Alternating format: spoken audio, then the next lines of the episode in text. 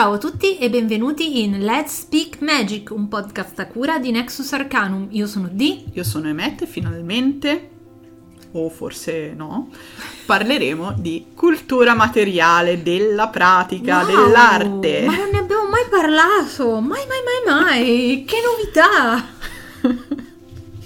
Sì, infatti ero molto ironica con il mio Eh finalmente. già. Sì, in realtà è una cosa di cui parliamo da tanti anni, da tanto tempo.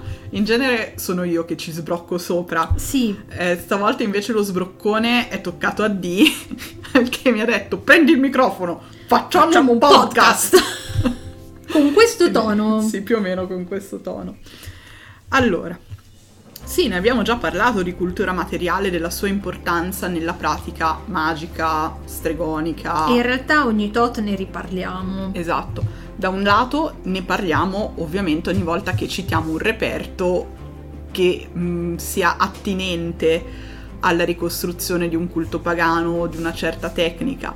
Dall'altra parte ne abbiamo parlato anche in senso generale perché l'argomento cultura materiale è già stato toccato in più post e in più eh, contenuti sulla nostra pagina perché è uno degli aspetti sui quali battiamo tantissimo, non soltanto per il discorso a cui arriveremo a fine podcast, cioè il fatto che la magia, la stregoneria, la religione sono pratiche e non soltanto voli pindarici con la fantasia, ma sono esecuzioni pratiche di tecniche magiche, stregoniche, di cerimonie, di incantesimi e via discorrendo.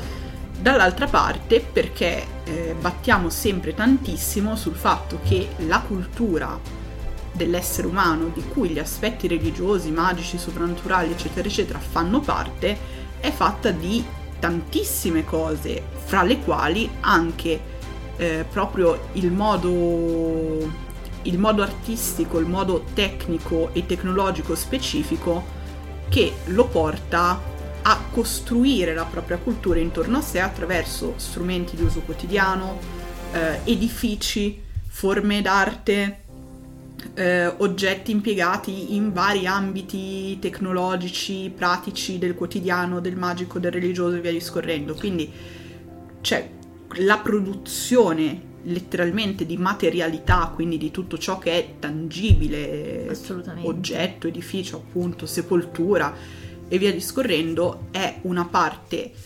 importante per comprendere le culture, ma soprattutto è una parte importante anche delle tecniche magiche, mistiche, religiose, stregoniche e via discorrendo, e che permette di ricostruirle con maggiore mm, diciamo, Precisione. precisione, esatto. Ovvio che nessuno pretende che ci si metta a ricostruire dei tempi, dei templi, non dei tempi, tempi. verbali. I tempi tu non li puoi proprio No, costruire, i guarda. tempi proprio- tu misera umana, no. No. Eh no, chi ti dice che sono umana? Ah, Magari giusto. sono uno stellare. Frena, eh. No, no, no, non entrerai in questo argomento. No, non entrerò in questo argomento, farò la brava gattina. Eh, no, dei- ovviamente intendevo templi, ma la mia dislessia ha deciso che era più divertente tempi.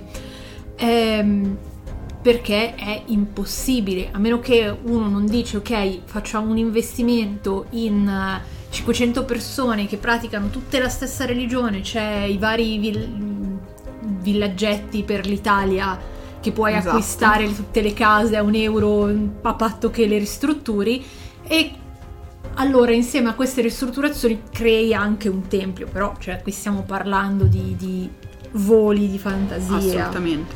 Però ecco, c'è un fattore che secondo me viene sempre mandato in secondo piano, cioè il fatto che le religioni e la pratica magica, userò pratica magica ma intendo anche stregoneria e qualsiasi altra roba ci possa stare annessa, ehm, la religione e la pratica magica si basano su dei simboli che sono qualcosa di astratto. Tuttavia la manipolazione di questi simboli non è mai qualcosa di esclusivamente puramente, diciamo, intellettivo. Spesso si tratta di una manipolazione proprio materica, eh, l'impiego, l'utilizzo e la modificazione della materia nel processo dell'incantesimo, in un processo letteralmente alchemico in qualche modo, per produrre un risultato, diciamo, meraviglioso nel senso eh, di Fuori dall'ordinario. esatto. Questi simboli vengono incorporati nella materia in vari modi, cioè ci sono dei simboli che semplicemente troviamo incorporati negli elementi naturali, eh, nell'iperico, piuttosto che in determinate altre erbe, piuttosto che in determinati animali, si incorporeranno eh, dei simboli importanti per quella cultura, quella religione, quella pratica magica e via discorrendo.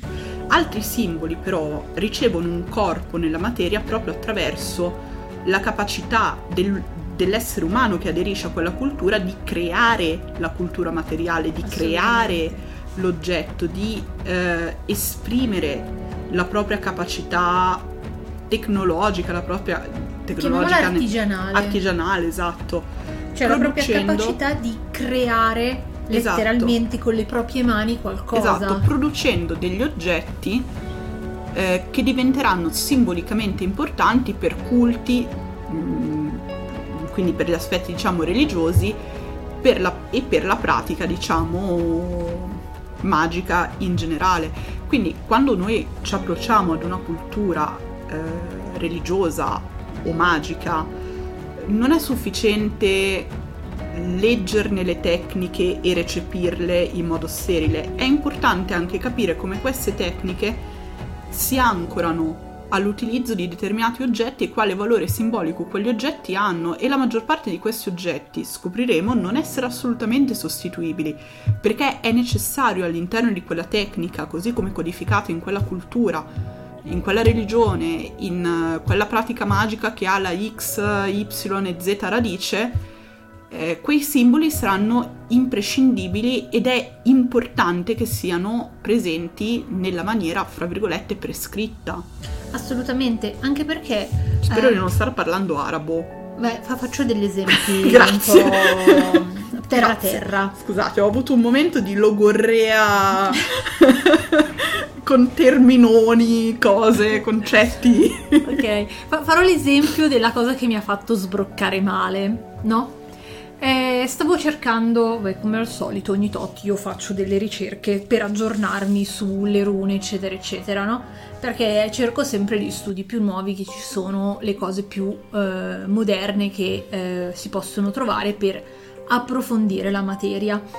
Niente, cerco tu, tu, tu, vabbè, le solite rune incise in plastica di qua e di là e alla fine trovo le carte runiche. Io non so neanche come cercando studi accademici tu sia finita No, perché roba. stavo guardando su. Amazon, i libri su Amazon e quindi eh, Ah. ho, fatto, ho fatto questo erro- errore fatale. errore fatale. Eh sì. Ho- sono stata sciocca. Ho cercato rune su Amazon e ho detto vediamo cosa esce. Vabbè, le carte delle rune. Le carte delle rune. Aberrazione. Aberrazione totale perché mi sono detta, ma scusami. Eh, va- vabbè, non c'hai sbasta di andare, raccoglierti un legno, fressicare un legno, tagliare il legno, incidere il legno, va bene. Cioè, no, non va bene, non va bene. Posso capirlo. Ma trovi O le prendere delle piotte. o prendere piotte. Vabbè, ma lì devi prenderti il Dremel, il Dremel costa tanti soldi, eccetera, eccetera. Va bene. Martello e scalpello. Le rischi di rompere. Era una battuta. Ah, ok. Vabbè, non c'hai sbatta di fare. Li trovi. Trovi quelle in legno pirografate, trovi quelle. ah, Ma non dico fatte artigianali da noi, cioè, ma quelle proprio col, incise con l'incisore laser, no? Le trovi in legno, le trovi in, in pietra, le trovi in ogni cosa con dei prezzi accessibilissimi. Dico, va bene, non vuoi prendere quelle artigianali perché costano. Beh, ci sta. Ci sta, voglio dire. Voglio dire, anche noi, quelle da noi cost- hanno- costano bei soldi. Eh beh, Eh, c'è un botto di giustamente, lavoro. assolutamente. Ehm, però ci sono quelle industriali. Te le tirano letteralmente dietro a 15 euro. Comunque meglio delle carte delle rune. Ma le credo. carte delle rune, cioè una delle poche cose che abbiamo della mitologia norrena per certa è che le rune le incidevano su sassi, perché abbiamo le pietre runiche, sulle piotte proprio, e eh, sul legno. Du- due certezze abbiamo su sta cosa e ti vai a pigliare le carte Probabilmente anche runiche. sulle ossa, perché se non sbaglio c'è un uh, osso Sì, sì, ci uh, sono, ci sono anche stati dei ritrovamenti, però sono più rari, no? più rari, vabbè, sì. Ok. Però comunque anche quello è nel ventaglio, nel senso tutto quello che può essere inciso, Ma perché il punto della runa è proprio essere incisa. sì, no? anche la sua struttura grafica rimanda a Esatto. quello, direi. E in- nelle carte delle rune perdiamo completamente il senso materiale della runa, cioè la runa acquisisce potere nel momento in cui viene incisa in qualcosa. Eh, va bene che, che le carte runiche ti costano sicuramente meno che andare a prenderle in pietra dura, che andare a prenderle in legno, ma si perde completamente il senso essenziale della runa, cioè il fatto che venga incisa. Esatto, si perde la sua cultura materiale. Esatto. E si perde anche il contesto culturale in cui la runa nasce, cioè un contesto in cui la scrittura non era poi così diffusa se non per degli... come si chiamano? Mi viene epitaffi, ma non è... eh, non è la parola corretta. Le pietre runiche sono, sono degli epitafi funebri fondamentalmente. Epigrafi, volevo Epigrafi, usare il ah, termine ok. epigrafi. Eh, per delle epigrafi comunque per qualcosa che era ritenuto ehm, sacro in qualche modo importante da Sì. trasmettere sacro Sì, più che altro erano fatti per persone importanti, quindi persone che all'interno della comunità avevano un grande valore, quindi era importante che restassero nel ricordo. esatto si perde proprio anche questo diciamo contesto culturale in cui la scrittura avveniva per incisione Sì, che adesso vi faccio riflettere. e quindi scusami Sono vai finisci. E scusa. quindi davvero si riesce a incorporare in una carta il significato proprio stesso dell'atto di creare la runa? Di creare nel senso il supporto Sì, materiale. sì, su creare cui- fisicamente. La risposta è no. Cioè non solo non sei tu a crearla, ma per di più è proprio sbagliata la materialità. Quindi viene rispettato il valore simbolico intrinseco nell'atto creativo di consacrazione, eccetera, eccetera. La risposta, cioè, è E no. Anche perché, cioè, mh, pensate a scrivere sulla carta, no? Pre- cioè, se prendete una penna e scrivete, o se prendete un taglierino e incidete. Eh sì, è, È, è proprio quella la diverso. differenza, cioè anche il supporto che voi utilizzate, cioè se prendete un pezzo di cartone, no? una scatola di Amazon, visto che ce l'ho con Amazon, no? E scrivete con una penna una runa, prendete un taglierino e la tagliate, il supporto che avete in mano subisce una variazione completamente diversa, perché anche se calcate come dei, dei trattori, la penna non avrà mai lo stesso effetto del taglio e il supporto non subirà la stessa mutazione che avviene col taglio. Esatto, va incontro Cioè, ad un processo di trasformazione differente. differente. E nella materialità c'è anche questo, c'è anche questo processo di trasformazione, questo processo di cambio. Cioè il fatto che la materia su cui tu vai a lavorare, in questo caso il legno, la pietra, piuttosto che, subisce un processo di variazione, quindi quando io prendo la mia rondellina di albero X e vado a pirografarla, vado a incidere con, eh, col coltello dell'arte, piuttosto che cambio la struttura di partenza della rondellina di, di legno. Non è più la rondellina che era prima, perché la sua integrità è stata variata dalla mia azione. E questa azione, questo variare l'integrità, variare lo status iniziale, è parte della materialità. Assolutamente.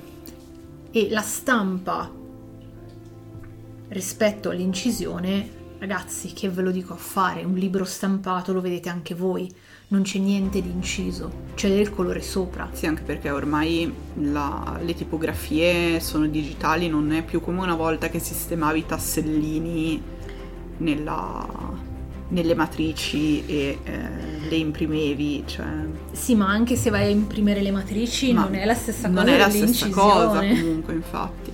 Volevo fare un altro esempio Sì, per andare completamente fuori da questa questione delle rune. la creazione di talismani. Assolutamente. I talismani planetari, per esempio, quindi quelli che riproducono delle immagini astrologiche, delle immagini delle dimore lunari, o anche solo per esempio i, quelli che vengono chiamati pentacoli salomonici, che poi su questa definizione io non sono Vabbè. minimamente concorde, però vabbè. Stendiamo un velo gattino. Passiamoli così, eh, che figurano nella chiave o le tante altre forme talismaniche, diciamo, nella della magia occidentale. Colta e non solo, perché il talismano di per sé non si sviluppa soltanto nella magia colta, anzi, eh, anche qui spesso vengono stampati, cioè brutalmente stampati e consacrato letteralmente il foglio di stampante. Però anche in questo caso secondo me bisogna soffermarsi un attimino sul riflettere, cioè qual è Scusa, lo mi scopo? sono immaginata la gente consacrare il foglio della stampante. Sì, è abbastanza buffo con- secondo me. Dobbiamo soffermarci a pensare a qual era lo scopo del creare su delle pergamene animali, tendenzialmente di animali sacrificati in determinati modi o su delle pelli eh, che erano risultato di processi di macellazione, ma che erano ehm, diciamo di macellazione nel senso a scopo alimentare, ma che erano state consacrate in modi opportuni e via discorrendo. Qual è il senso di prendere questo tipo di supporto? Di prendere degli inchiostri preparati con determinati ingredienti, magari anche preparati con eh, la diciamo dalla combustione in determinati ingredienti ridotti in cenere, eh, pestati con determinati pigmenti, miscelati con determinate altre gomme, via discorrendo. Creare l'immagine in un certo modo, quindi esercitare la propria abilità artistica ehm, con risultati, vabbè, direi non sempre proprio artisticamente apprezzabili, però vabbè. Eh, Io citerei le ciotole con Esatto. gli stickman, Vabbè. ma vabbè. Eh, I maghi producono stickman da, da Da molti secoli. secoli, Da secoli. direi, e, e creare questo, quest'immagine, questo talismano in un determinato momento, con determinate litanie, con determinate fumigazioni, cioè davvero cioè crediamo che tutto il potere sia nel- nell'avere l'immagine giusta?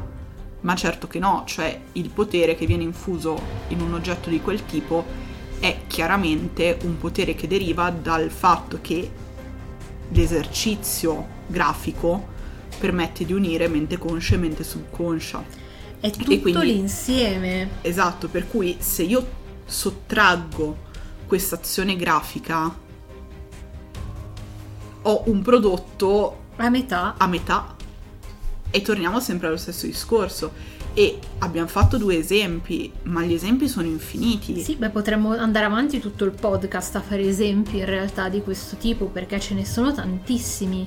Anche per esempio una cosa che mh, io trovo ancora più ridicola di queste e dico ridicola perché cioè la trovo proprio ridicola cioè mi dispiace Perché nel senso se qualcuno si sentirà offeso da questo però eh, ho una reputazione molto bassa di chi eh, utilizza unguenti del volo senza sostanze psicoattive all'interno mi spiego meglio. Scusa, sto cercando di... Nella mia testa Ho visto- vento del volo e assenza di sostanze Sì, sì, no, no. Mi è capitato di Eh, vedere, mi è capitato di vedere, ma eh, questo già anni fa su internet, no, su Instagram, ehm, una pagina, non mi ricordo se italiana o straniera, che promuoveva questi suoi unguenti del volo presi dalla- da una ricetta di Scott Cunningham. E attenzione, il problema non è Scott Cunningham, il problema è come si recepisce e si applicano i libri e le cose, vabbè, eh, questo unguento comunque per eh, gli stati di estasi, per eh, il viaggio in spirito, per eh, diciamo avere esperienze eh, psichedeliche, Sì. ok? Base di Artemisia. Punto. Ora, con questo non intendo dire che l'Artemisia da sé sola, eh, se suscitata opportunamente, non possa produrre un'alterazione dello stato di coscienza, però distinguiamo, c'è... distinguiamo allora, il contesto, cioè l'unguento del volo è una cosa molto diversa, ci sono delle ricette tramandate e diciamo un contesto di utilizzo, un contesto di ingredienti, alcuni proprio velenosi, altri semplicemente psicoattivi e quello è cioè un unguento a base di sola artemisia tu non me lo puoi chiamare unguento del volo. Puoi perché chiamarlo un unguento d'artemisia, me lo però, puoi chiamare anche un unguento psichico siamo, Siamo guarda, d'accordo. d'accordissimo. perché però, comunque l'artemisia è legata però a... mi stai togliendo tutta la materialità dell'unguento del volo. Io sono d'accordo tu non lo puoi vendere un unguento del volo. Siamo d'accordissimo. E ci siamo, va bene. Però eh, non venderlo. esatto Cioè la, la soluzione al problema non è lo vendo tricco la cosa mm, a cazzo di cane perché non c'è altra definizione. La soluzione al non lo posso vendere è non lo Non vendo. lo vendo. Esatto. Quindi anche in quel caso, eh, secondo me è ancora più palese il fatto che manchi la materialità e che la materialità che abbiamo in mano non stia veicolando la cultura, il contesto a cui facciamo riferimento, invece utilizzando quel certo nome, quella certa etichetta per quel prodotto o comunque per quell'oggetto. Sì, sì. Quindi ehm, io credo che nella magia contemporanea sia un problema molto presente e non capisco bene perché non si capisca eh, che invece il recupero della materialità è parte del recupero di tecniche, di culti, di Di tradizione. Esatto. Secondo me, io ho una mia teoria, no? È che partiamo tutti eh, dal concetto cristiano, no? E quindi c'è il cristiano non La praticante. materia schifo. Sì, che è la materia schifo, sì, perché voglio dire c'è il rosario di, di plasticazza e i rosari fluorescenti, voglio dire. C'è, c'è Gesù compagnone ancora un po'. Guarda che anche il rosario della mia bisnonna era in resina fluorescente, perché così lo ritrovava. Ah beh, E certo, perché di notte quando non dormivo, che doveva dire il rosario, mi sembra perché non c'avevo un cazzo da fare, arrivata alla vera grande età di 95 anni, e lo vedeva, no? dormire, dormire mi sembra una cosa. Vabbè, comunque. E lo vedeva, scusa, sì, no, no, scusa, lo vedeva Sono sciocca vedeva. io, sono sciocca io. No, ma guarda che cioè, il rosario fore- eh, fosforescente per le vecchiette è super utile. Quindi c'è. Dai. Però. Anche la Madonna fosforescente di Lourdes, quella con dentro l'acqua di Lourdes, aveva. Ah, eh. anche, anche mia, anche, mia, anche mia mamma aveva la. la, Trescissimo. la questa cazzo di Madonna fluorescente. Che poi tutte le vecchiette che vanno a Lourdes portano a tutti i familiari queste Certo. cazzo di Madonne fluorescenti. Vabbè, Vabbè. a parte quello. Però partiamo dal cristiano non praticante. eh, il cristiano che però non conosce su- le sue sacralità. Sì, è in realtà ha una materialità molto ridotta, E, perché poi e le- non solo, molto superficiale, perché poi tu, eh, anche quando vai a fare catechismo, no?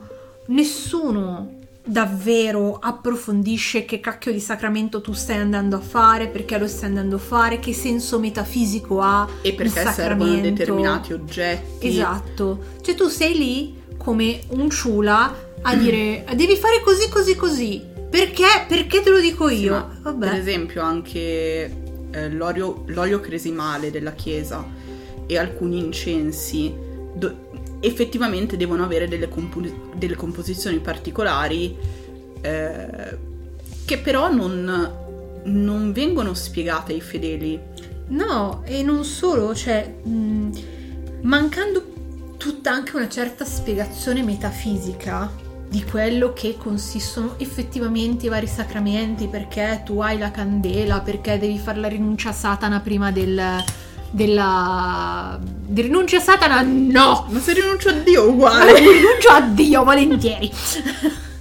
Vabbè. Perché devi fare la rinuncia a Satana prima? Perché l'ha fatta invece il tuo padrino la tua madrina? Cioè, ti mancano tutti questi strumenti culturali, materiali per capire il perché della tua religiosità. E quando si passa a una religiosità pagana, non si riesce a fare il famoso eh, cambio di paradigma per andare a capire che invece tutta questa materialità, tutte queste spiegazioni metafisiche riportate nel fisico ti sono essenziali per capire la religiosità dove stai andando a, a inserirti. Sì, e anche il fatto che secondo me non si riesce a cogliere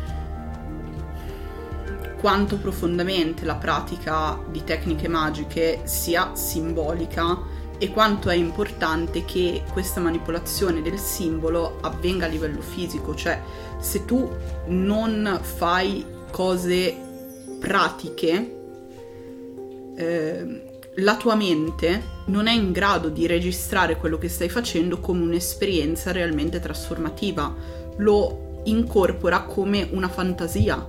Quindi la tua continua produzione, diciamo, di fantasie non fa altro che crearti quello di cui parliamo di continuo, cioè uno scollamento dalla realtà.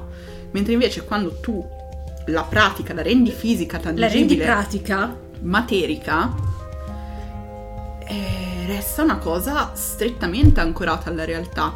E, e tu puoi, solo. fra virgolette, fare questo viaggio metafisico, ma con la testa a fanculo suo nella mistica e i piedi ben ancorati per terra. Assolutamente. Cosa importante perché... Cosa cioè, essenziale. Insomma, perché se no poi mh, si creano tutte, a parte tutta una serie di false aspettative sulla pratica, ma anche tutta una serie di false credenze, che sono la cosa peggiore, perché nel momento in cui tu crei tutta questa serie di false credenze, di false eh, aspettative, di falsi punti di riferimento, poi è difficile fermarti e dire ok, sono tutte cazzate queste, sono tutti i miei, miei mm, daily dream, chiamiamoli così. O paranoie. O paranoie. E eh, la realtà è che io fino adesso sono stato qui e ho fantasticato. Esatto. Cioè, riuscire a uscire poi da questo loop è terrificante e tantissimi non ci riescono. E non perché la gente è scema, ma perché a un certo punto eh, la tua identità come individuo si ancora anche a queste credenze. Assolutamente. C'è anche il fatto, secondo me, che i social non aiutano per nulla perché con tutto questo rendere la pratica estetica, diciamo, sì. si perde eh, la parte invece non estetica, che è mm. quella pratica però. Assolutamente. che poi, oh, diciamocelo, la eh, pratica magica non sempre è bella. Cioè, a andare a, ehm, non so, raccogliere una radice non è bello. Ti sporchi, ti sporchi le mani, ti sporchi i vestiti, sporchi le cose che ti porti dietro. È quello che eh, si dice sempre, la, ma- la strega ha le mani sporche, le- ti devi sporcare. Cioè, perché per andare a fare determinate cose materiche sì, non può essere pulito. Assolutamente. Poi, chiaramente, cioè, io non vorrei f- passare l'idea che noi crediamo che si debba avere riproduzioni storiche anche del bottone oh, sulla per veste, carità. perché non è assolutamente quello, cioè eh, è chiaro che la tecnologia dell'essere umano ha portato a volte anche ad un raffinarsi delle tecniche artigianali e se posso usare un Dremel per incidere le rune non vedo perché. Devo stare a rompere 85 pietre per riuscire a incidere esatto. due rune. Però c'è anche da dire che determinati eh, strumenti è importante che siano ancora nei materiali prescritti o nelle fattezze prescritte. Mi vengono in mente per esempio i 25.000 tipi di pugnale che esistono, pugnale rituale che esistono al mondo, cioè eh, se in Nord Europa si producevano per lo più coltelli in ferro la... fatti da un unico pezzo e con la lama curvata, non c'è ragione di andare a prendere un Chris eh, Arabo. orien- arabo, esatto, Esatto, orientale, cioè non c'è bisogno di avere come spada rituale in occidente una katana, cioè funziona uguale, Scusami, i famosi maghi samurai, certo. è che nella mia testa ora mi sono immaginata uno con tutta la veste da, di magia cerimoniale, con... perché dal fianco tira fuori la casa. Se qualcuno fra noi eh, disegna fumetti, vi abbiamo appena regalato un eccellente spunto. Esatto. Però vi prego poi mandateci Esatto, il- il la bozza di questa cosa perché avevo bisogno di morire dalle risate. Quindi, vabbè, un minimo di rispetto, insomma, della materialità propria della... Più che altro della logica. Però infatti c'è, è logica, cioè qui Esatto. siamo anche oltre a tutti quei discorsi sull'appropriazione La culturale e via discorrendo, eccetera, cioè, eccetera. questa è logica, è logica. È logica base, perché letteralmente, cioè, io poi ci sto, che se tu vai a farti fare una riproduzione storica, accurata, ti costa un rene. Ma non ne hai bisogno. Non per tutto. No, non non- per la maggior diciamo per parte il di- 90% di delle cose, cose no. no. Esatto. Voglio dire, vuoi un pugnale eh, rituale che vada a richiamare un pugnale di tipo vichingo o di tipo, che cazzo ne so, greco piuttosto che... Ci sono un sacco di armaioli in giro che li fanno in modo industriale, li paghi un po', sì, perché comunque è un prodotto... Fanno in modo artigianale. Eh sì, no, cosa ho detto? In modo industriale. No, volevo dire in modo artigianale, scusate. Li fanno in modo artigianale, li paghi un po'. Sì, Però è un oggetto che ti però dura. è- ah, ma a parte che poi è anche un signor oggetto per la pratica. Voglio dire. Assolutamente. Però nel senso c'è bisogno di metterci non solo lo studio, ma anche un po' di cuore. Diciamo che indubbiamente eh, nel mondo contemporaneo con determinati materiali abbiamo dei problemi. Cioè, quando per esempio nei PGM si parla di teste di scimmie, E vabbè, piume di ibis, sti cazzi fritti in padella, cioè non è che abbiamo gli ibis sotto casa tutti quanti, magari una piuma di ibis te la puoi procurare, una testa di scimmia la vedo già un è un pochino po' illegale. Esatto. un po', un po', mi dicono essere un po' un pochino illegale. la vedo un po' più dura, quindi lì devi capire qual è il ruolo di quell'oggetto all'interno del rituale, se lo puoi riadattare, se non lo puoi riadattare, come, eccetera, eccetera. Però cosa puoi eh, sostituire. È sempre il solito Esatto, discorso però- che abbiamo fatto un milione di volte. Cioè, cose tipo usare la carta da stampante ehm, per non usare la pergamena di capretto, cioè o tu hai dei limiti etici personali, mi dici sono vegano, sono vegetariano, io questa cosa non, non mi sento proprio di farla e ti posso dire vabbè oh, è una tua scelta etica, non mi ci intrometto, No, ma se semplicemente ti pesa il culo e non hai voglia di spendere 10 euro in più per un pezzo di pergamena, la sastà. cioè la sa sta di fare il mago. Anche perché uno mi dice io guarda ho dei limiti etici e quindi io la pergamena di origine animale non la prendo. Prendi la pergamena d'origine vegetale almeno. Assolutamente, Cioè, non- prendi un bel materiale, prendi il Esatto. papiro. Prendi un bel papiro mm, di quelli cioè, fatti proprio di papiro No, sì, ve- papiro- vegetale Papiro, papiro, certo. e lavori su quello. Nessuno ti dice no, ti dice Produciti artigianalmente della carta. no. Assolutamente. Ormai ci sono kit per tutto, pure per prodursi il sidro in casa, voglio dire. Sì, cioè, poi, vabbè. Poi ci sta che se non hai il posto per farlo vai a prendere. Ah, ma anche lì lo capisco, però cioè, ci sono tanti limiti, ma è importante capire quali si possono superare da subito ed eventualmente lavorare per superare gli altri. Il problema è che la spinta a superare i limiti difficili, e non intendo trovare la pergamena di capretto, intendo cose complicate del tipo mi devo fare un sidro rituale che abbia dentro determinate erbe e non posso scassare il cazzo a Ombra Luna. Ombra Luna. Ombra Luna. Pubblicità occulta. no, perché a noi il loro lavoro piace molto, Sì. il suo lavoro piace molto. Quindi, vabbè, tante cose le prendiamo da loro, però sicuramente il sidro rituale non lo possiamo prendere da loro se è fatto No, con determinate erbe. assolutamente, te lo devi fare tu. Però a monte di questo, di quello che facciamo noi, il punto è che per avere lo stimolo a superare questi limiti hai bisogno di un'altra cosa, cioè di aver lavorato a sufficienza su te stesso da avere la certezza che ti stai mettendo in un contesto che ti appartiene, altrimenti lo stimolo a superare i problemi non ce l'hai. Ma è ovvio, perché dovresti avere lo stimolo a superare un problema quando fondamentalmente non te ne, non te ne frega relativamente? Esatto. Perché tu dici sì, beh, forse è la mia strada, forse no, però, per i, per a, e ti crei tutta una serie di scuse per autosabotarti. Cioè qua non siamo nell'ambito della magia, della filosofia, No, no, è cioè psicologia psicologia spiccia. spiccia. Assolutamente, e anche per quello che io darei un consiglio pro neofiti. È ovvio che voi da neofiti non sapete da che parte state girati ne- e nessuno deve pretendere che voi Che avete iniziato ieri, che avete iniziato da che ieri parte siete esatto, girati. risolviate prima il problema del come mi produco il sidro piuttosto che il problema del come imposto un altare, come era formato il culto della tradizione che segue eccetera Cosa mi eccetera. serve? È ovvio che voi avete altri problemi ed è giusto che voi abbiate altri problemi. Primo fra tutti, capire quale, in quale contesto vi state inserendo. Quindi il vostro primo problema è un lavoro su voi stessi, per capire quali sono i limiti interni a voi.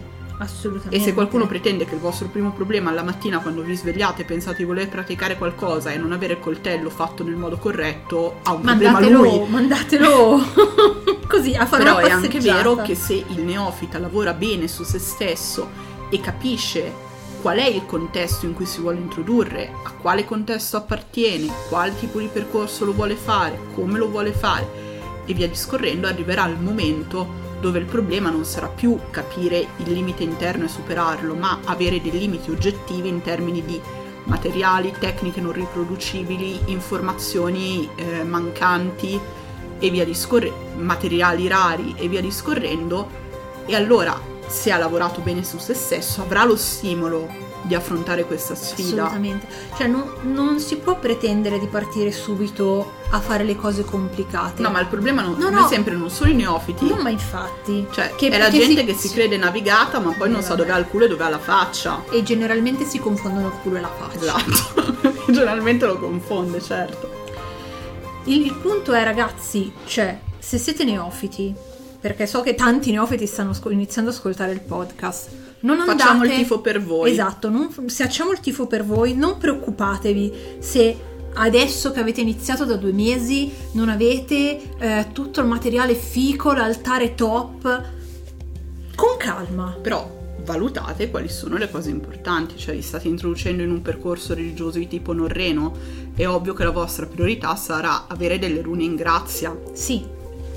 Che poi va benissimo partire con la runazza industriale terrificante perché magari eh, avete deciso che è quello, vi sembra che è quello, poi tra sei mesi, un anno dite no, cacchio, eh, pensavo fosse questo, però in realtà non, non mi trovo, non mi suona. È ok, è ok, non è che avete iniziato ieri e dovete, boom, è, è quella la mia strada. Con calma, non c'è problema, potete cambiare strada, non è che una volta che avete provato una strada eh, detona quello che c'è dietro di voi. E anche perché un conto è dire non mi sento cristiano, mi E un- sento più vicino ad un'idea pagana, un conto è capire a Quale quale. paganesimo? esatto. Esatto. Quindi va bene partire, eh, diciamo, col materiale meno pregiato. Eh, la, la runazza industriale su, su pietra dura o incisa con l'incisore laser. Va bene, è ovvio che non, iniziando non fate degli investimenti esagerati, però iniziate con la materialità giusta, cioè iniziate con la runa in legno, con la runa in pietra, quella che vi sentite più vostra, o iniziate a prendere eh, delle cose in base alla vostra religiosità che siano aderenti a quel tipo di E religiosità. che vi aiutino a riprodurre attorno a voi almeno una parte della cultura materiale in cui i simboli di quella tradizione magico-religiosa si incorporavano. Assolutamente. Questa cosa è importante. Poi secondo me c'è sempre spazio per il miglioramento, per l'innovazione, perché secondo me anche l'innovazione ha una grossa componente. Ehm, Ma è ovvio perché voglio dire, eh, per fare sempre l'esempio delle rune, che è quello che mi ha fatto sbroccare, è ovvio che anticamente su pietra andavano con martello e scalpello, ma io ora ho il Dremel perché dovrei stare con martello e scalpello? Perché era tradizionale? È un'idiozia. No, no, ma intendevo anche innovazione eh, del tipo innovazione di materiali, cioè vi faccio un esempio, c'è un incantesimo su un manoscritto che stavo studiando ehm, che praticamente è volto alla creazione di uno specchio magico mh, mm, per, per lo scrying, per la divinazione. Onestamente ehm, io ho preferito piuttosto che prendere uno specchio che avesse ancora il fondo in nitrato d'argento trattare quello per avere lo specchio nero, eccetera, eccetera, prendere un grosso pezzo di ossidiana. Un bellissimo grosso pezzo di ossidiana, tra l'altro. È un'innovazione? Sì, sì in qualche modo sì. L'incantesimo sarebbe stato più corretto sullo specchio con il nitrato d'argento dietro? Boh, probabilmente sì. Le due cose possono essere sostituite fra loro nel contesto considerati gli spiriti invocati? Secondo me sì. E ho cambiato così, cioè. Però è inerente, cioè comunque stiamo eh, parlando di guardare all'interno di una superficie riflettente nera. Quel grosso pezzo di ossidiana è riflettente? Sì. sì è nero? È lucido. È lucidissimo, tra l'altro. È nero? Sì. Sortisce lo stesso effetto? Sì. Sì. Quindi è sostituibile con un'altra forma di materialità, un altro tipo di materiale, però un materiale che eh, come si dice ehm, soddisfa i requisiti. Sì, assolutamente. È per questo comunque che intendevo con innovazione, però è anche importante non ehm, non forzare cose che proprio non c'entrano. Cioè, in questo caso io mi sono permessa questo tipo di cambio perché, per esempio, non c'era un particolare legame, eh, diciamo, della struttura di quel rito con uh, la luna. Perché, per esempio, se ci fosse stato un legame fortissimo con la luna, eh, non avrei potuto cambiarlo quello no, specchio, ma essendo che l'accento era invece posto sugli spiriti ctoni invocati, l'ossidiana mm, andava semplicemente a... Beh, l'ossidiana andava benissimo esatto, perché a come rafforzare richiamo... questo richiamo. Eh, o il discorso di prima, cioè non forzate una katana eh, come spada rituale. Comunque, ecco, a proposito di katane e spade rituali, io consiglierei Warrior Nun ai nostri Mamma mia, ragazzi, guardatevelo, è bellissimo. Visto che si parlava di cose orientali mischiate con. Madonna, Warriors Nun è stupendo. Grazie, Netflix. Così abbiamo fatto pubblicità ad Amazon, Amazon. e pure a Netflix. Però non ci pagano un cazzo di centesimi.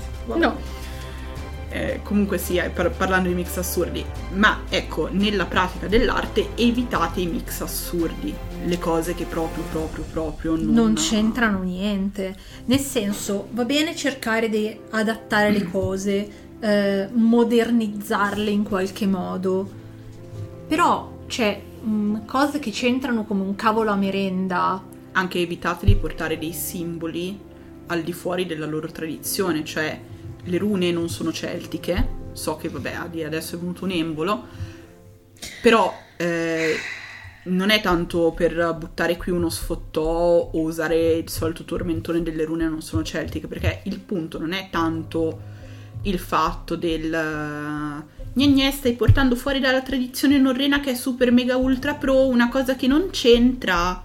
Brutto cattivo. Il problema è che quel tipo di simboli non si riescono ad incorporare in nessun modo in un contesto culturale celtico, esattamente come portare gli ogam nella tradizione norrena non avrebbe senso. Il Basta problema, bestemmiare, per favore! Il problema è che la lettura dei simboli è sempre qualcosa di culturale e anche a parità di simbolo, per esempio, eh, faccio una, un esempio direi anche inflazionato sotto un certo punto di vista la luna è un simbolo che ricorre praticamente in qualsiasi tradizione al mondo, sì. però il modo in cui veniva interpretata dall'ellenismo, il modo in cui veniva interpretata dai norreni, il modo in cui veniva interpretata dagli arabi, sono tutte, o mille altre, Sì, dagli beh. egizi e via discorrendo, sono tutte ehm, cose fra loro differenti. differenti, quindi non posso interpretare in un contesto norreno la luna così come veniva interpretata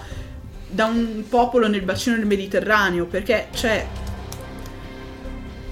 con un contesto anche ambientale completamente diverso, il simbolo Cambia assume completamente il suo significato. Esatto. Poi, vabbè, di questo discorso non ne ho parlato approfonditamente nella conferenza dei vichi- sui vichinghi. ci sono, ci sono tanti esempi di questo tipo, cioè Assolutamente, ma anche solo il fatto che, cioè questa, per, per sempre parlare della luna, no? Tutti abbiamo il concetto della luna è femminile, non è assolutamente vero. Assolutamente. In diverse tradizioni nel mondo la luna è maschile e il sole è femminile. Esatto, quindi Cioè- cercate di leggere i simboli alla luce della cultura eh, alla a quale vi state avvicinate. esatto. E soprattutto non siate ottusi, cioè eh, nella tradizione X si faceva così così così. Perché si faceva così?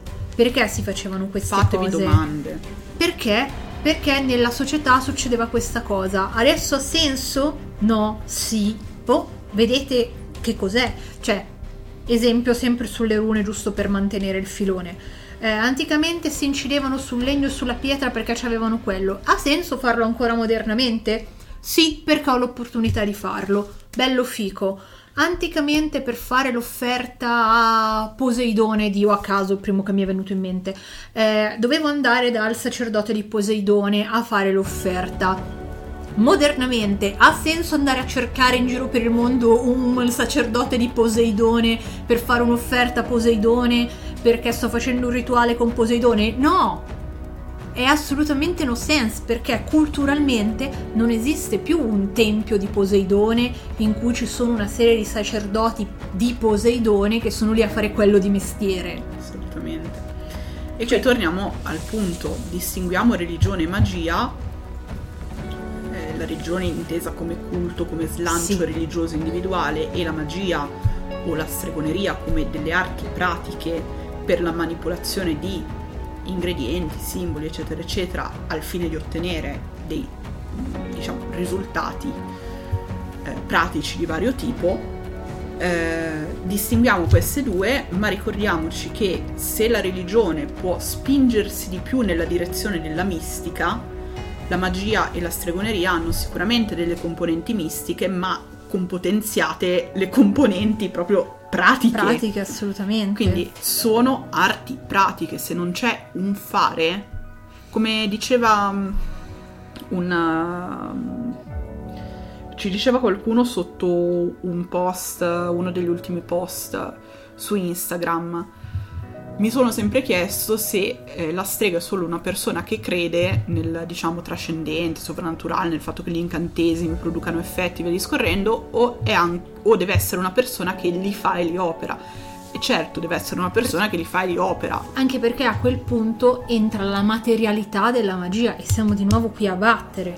Se io parlo solo per sentito dire, perché alla fine se io leggo un libro è un sentito dire, cioè io mi fido di quello che c'è scritto nel libro, ma se io non provo mai il rituale, l'incantesimo, il, eh, il talismano, quello che è, e lo metto in pratica in prima persona, sperimento quel potere, sperimento quel rituale, sperimento quel risultato, è tutto un sentito dire, è tutto un parlare fondamentalmente di niente. E anche un concentrarsi su problemi che non sono problemi e mandare in secondo piano invece le cose che sono davvero critiche nel sui senso di problemi che problematiche. sono problemi. Esatto. E secondo me fare anche un grande lavoro di confusione dei neofiti, però... mm, Sì, vabbè. beh, eh, cioè, diciamo che Come ultimamente... se, come se tutti non fossero stati neofiti. Cioè, Eh. minchia, quando io, eh, lo ripeto sempre, quando io 15 e più ormai anni fa ho iniziato a praticare magia, io ero una cretina che non sapeva fare un cazzo, ero proprio la neofita arrogante TM. Poi me le sono prese in faccia le cose, una, due, tre, quattro, cinque, Hai dieci. imparato. Sì, ma voglio detto, dire, Aspetta, prima che mi uccido. prendiamo fiato. Ma parliamoci obiettivamente, siamo sinceri un attimo e smettiamo di fare i, i Cioè, buzzurri. Tutti i neofiti situa. partono pensando di aver capito tutto e non hanno capito Eh. un cazzo e partono facendosi problemi che in realtà non sono problemi e non vedono il problema grande come una trave. Però se tu sei una persona che pratica da 10 o 15 anni, il tuo dovere, se mai ne hai uno, e secondo me non è un dovere, è più che altro una cortesia che si fa a, a chi inizia, è quello non di portarlo a farsi delle seghe mentali inutili, ma di ricordarti com'era per te e dare dei consigli. Che siano utili. Ma Esatto. sai cosa, cosa penso io? E che non, che non creino ancora più seghe mentali, ancora più pare assurde. assurde. Sai cosa penso in realtà? Che c'è un tot di persone che si è dimenticato com'era essere ragazzini, ma in generale, in gen- cioè proprio nel mondo, non solo Beh, nella ma Un pratica. neofita non è che ha necessariamente. No, non è che era necessariamente un ragazzino, però sei un ragazzino nel tuo ambiente, Beh, no? sì, ok. Cioè, tanti si sono dimenticati come era all'inizio, no? Come, come ti approcciavi, con che ansie avevi. Perché adesso se ci ripensi dici, ma, ma sono cagate. Sì, Ma sì. ma in quel momento non lo erano. In quel momento erano delle montagne. Poi ti sei resa conto che era una formica e che eri fermo davanti a questa minuscola formica e dire Oddio, non la sormonterò mai! Ma sì. Però al posto di dire eh sì, effettivamente è una montagna, dovresti dirgli tesoro, guardala bene, perché è una formica. Sì, beh, o dirgli, ok, tu vedi una montagna, io non posso farti, cioè infonderti quel qualcosa che ti serve per vedere la formica, però fiduciati a una formica, fai sto passo, fidati di te stesso, vai e poi trova le skill che ti permetteranno di mettere in prospettiva il fatto che non è una montagna, è una È una formica. formica. Però c'è, vabbè, siamo, siamo sempre nei soliti discorsi, noi siamo un po' le zie ormai. Sì. Però, cioè, ci sta, nel senso... Cercate sempre di spingervi oltre, però iniziate a fare quello che riuscite a fare. Nel senso, va bene puntare a Plutone, però intanto ini- iniziate a uscire dall'atmosfera no, perché, terrestre. Anche lì, sì, so che mh, diverse persone hanno stima di noi anche proprio come, come praticanti. Cioè, io non ne parlo mai degli errori di gioventù, come se poi avessi 5.000 anni, no?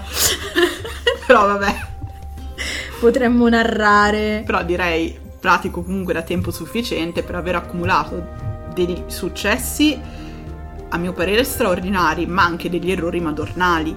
Poi non Beh, ne parlo mai nel dettaglio, ma vi giuro ragazzi, cioè che anche io ho fatto le mie cappellate.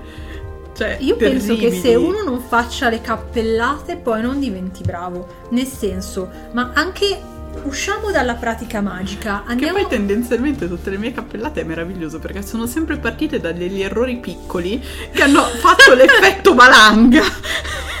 tipo quella volta che abbiamo lasciato in giro uno specchio. Madonna! Esatto, un rituale così. Madonna! Non un tessuto nero. No. Non, cioè, no, no, era in un tessuto nero, eh. Era in un tessuto sì, nero. non sigillato. non però, sigillato. Era in- era- però l'abbiamo messo in un tessuto nero. Vabbè. cioè, perché ci avevamo fretta. Dobbiamo chiudere perché è tardi, ma poi do- domani lo sigilliamo. Sì. Cri cri cri cri cri. Poi scopri di esserti dimenticato mesi dopo, quando iniziano a manifestarsi i problemi. Cose strane. Ma non so, iniziano, sono iniziate a succedere cose strane. Sento continuamente una donna urlare. Boh. Ma lo specchio l'abbiamo sistemato. Tu, tu, Quale specchio? Quindi, cioè, ognuno fa le sue, ragazzi. Cioè, poi si cresce nella pratica e impari che anche se magari sei stanco e sono le 3 di notte, le 4 di mattina, è meglio se Lo fai specchio subito. lo subito. Ecco, questa è una cosa che possiamo insegnarvi, ragazzi. Non importa quanto Non siete procrastinate. non, non importa quanto siete stanchi, ma se c'è una roba che dovete chiudere con un sigillo, sigillatela subito. Vabbè. Vabbè, comunque, cioè, la verità è che la- l'arte magica è come qualunque altra cosa, cioè anche quando vai, che ne so, inizi uno sport. Sì, non o hai inizi- tutte le tecniche No, perfette, ma, ma poi cioè. è ovvio che le prime, le prime cose che fai sono delle cappellate assurde, che magari, che ne so, vai a fare danza piuttosto che vai a fare palestra, all'inizio hai l'agilità di un paguro morto e No, a imbalsamato. volte continui ad averla. Vabbè, Però vabbè, anche lì. Anche lì va bene lo stesso. Non tutti siamo portati alle stesse arti. No, ma infatti. O negli stessi modi. Però voglio dire, magari trovi qualcos'altro per cui sei portato, che sei agile a fare. Però è normale all'inizio essere goffi. E io chiuderei con questo, cioè come quando tu vai ad imparare uno sport, non è che al giorno zero conosci tutte le tecniche Yes. Ma e, hai, neanche al giorno mille. e hai tutti gli strumenti per fare quello sport. Allo stesso modo, quando inizi a praticare un'altra religione, una forma di magia, di stregoneria, via discorrendo, non parti già, eh, come si suol dire, imparato, ma No. costruisci pian piano la tua esperienza. Ma se non c'è cultura materiale, costruire l'esperienza è molto duro. Detto questo, io manderei in chiusura il podcast. Allora. Approfittiamo di questo piccolo spazio per ricordarvi che il 20 marzo Sì, c'è il secondo incontro del Circolo del Nocciolo. e ne approfittiamo per straringraziarvi di tutti i feedback che ci avete mandato, eh, perché ci sono stati a parte un sacco utili, ma siamo veramente contenti di quello che ci avete detto. Poi mh, non spoilereremo le cose che ci sono state dette in privato, però vi ringraziamo davvero perché ci ha fatto veramente, veramente tanto piacere. Assolutamente, per chi non sa cos'è il Circolo del Nocciolo, questa iniziativa di incontri in coincidenza con la Luna Nuova che stiamo portando avanti per, eh, diciamo, Uno scambio tra praticanti. Esatto, disintossicarci tutti insieme dalle parti tossiche dell'ambiente, Sì. fare delle riflessioni, delle medita- meditazioni guidate tutti insieme, riflettere su delle tematiche. Eh, la tematica di questo mese sarà come le credenze costruiscono e ci costruiscono nella nostra realtà eh, e anche aiutare i neofiti a entrare nell'ottica della pratica Sì. a fine dell'incontro, dopo la meditazione, c'è sempre un attimo in cui parliamo di argomenti relativi alla pratica. Questo mese abbiamo deciso di parlare di come conservare il potere nell'atto, diciamo, del rituale. rituale, che eh, sembra una banalità, ma in realtà è una delle parti fondamentali per riuscire nei rituali. Esatto. E poi eh, mi prendo anche questo spazio pubblicitario per me.